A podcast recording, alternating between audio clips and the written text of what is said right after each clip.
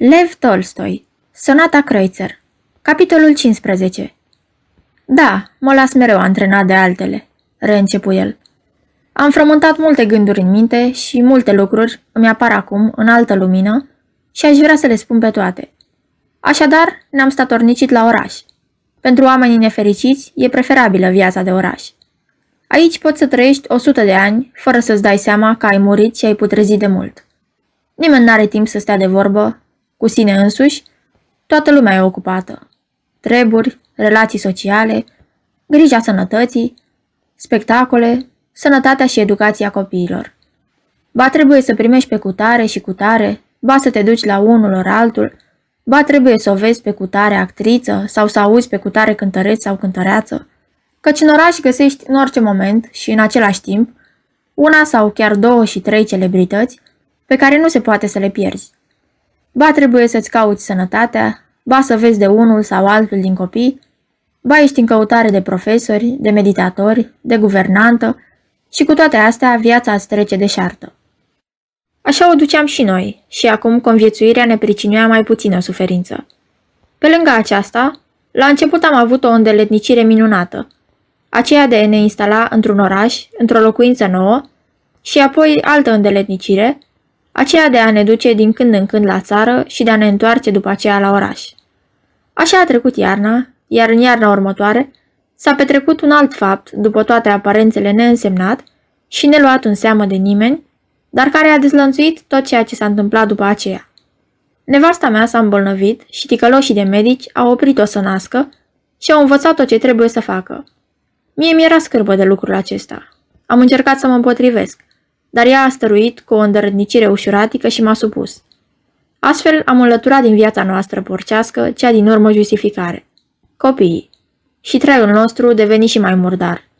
Mujicul, muncitorul, are nevoie de copii, deși îi vine greu să hrănească, dar are nevoie de ei și de aceea raporturile sale conjugale au o justificare.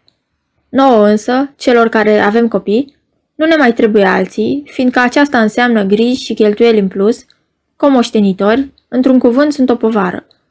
Astfel că pentru noi, viața porcească nu are nicio justificare. Ori ne descotorosim de copii pe căi artificiale, ori îi socotim o pacoste, urmarea unei imprudențe, ceea ce e și mai dezgustător. Nu avem nicio justificare, dar am căzut atât de jos moralmente, încât nici măcar nu vedem necesitatea unei justificări.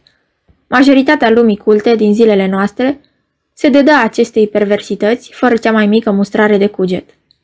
De altfel, ce să te mustre, de vreme ce cugetul e cu desăvârșire inexistent în mediul nostru, cu excepția, dacă se poate numi astfel, a conștiinței opiniei publice și a legii penale. Dar, în cazul de față, nici una și nici cealaltă nu sunt încălcate. Nu avem motive să ne creăm din aceasta o problemă de conștiință în fața societății, deoarece toți fac la fel. Și Maria Pavlovna, și Ivan Zahârici, la ce bun să ne mai înmulțim numărul săracilor, ori să ne lipsim de plăcerile unei vieți moderne. De asemenea, nu avem motive să ne creăm o problemă de conștiință din punctul de vedere al legii penale, ori să ne temem de ea. Numai fetele deșuchiate de la țară și nevestele soldaților plecați la oaste își leapă de prunci în iazuri și fântâni, firește că acelea trebuie aruncate în temniță. La noi însă totul se face la timp și curat. Am trăit astfel încă doi ani. Metoda ticăloșilor de medici începuse, pe semne, să dea roade. Nevastă mea se împlini la trup și se făcu mai frumoasă, ca zilele din urma ale verii. Își dea seama de aceasta și se îngrija. Dobândise acea frumusețe provocatoare care îi tulbură pe bărbați. Avea farmecul plin al femeii de 30 de ani, care nu mai face copii, care e giftuită și excită. Prezența ei era tulburătoare. Când trecea pe lângă bărbați, atrăgea asupra și toate privirile lor. Era ca un cal bine hrănit, căruia, după ce l-ai ținut multă vreme înhămat, îi scoți frâul. De fapt, nu purtase niciodată frâu, cum nu poartă 99% din femeile noastre. Eu simțeam aceasta și mă stăpânea o frică cumplită. Aceasta este o înregistrare Cărțiaudio.eu. Această înregistrare este citită cu respectarea legislației în vigoare pentru Cărțiaudio.eu. Copierea, repostarea, multiplicarea, vânzarea, închirierea și sau difuzarea publică a acestei înregistrări, fără acordul scris al Cărțiaudio.eu, constituie infracțiune și se pedepsește conform legilor în vigoare. Pentru noutăți, vă invit să vizitați site-ul www.cărțiaudio.eu și să ne susțineți cu un like, subscribe și follow pe canalul de YouTube Cărți Audio. Vă rugăm să îi susțineți prin donații pe naratorii voluntari ai acestui canal și site. Vă mulțumim și vă dorim audiție plăcută în continuare.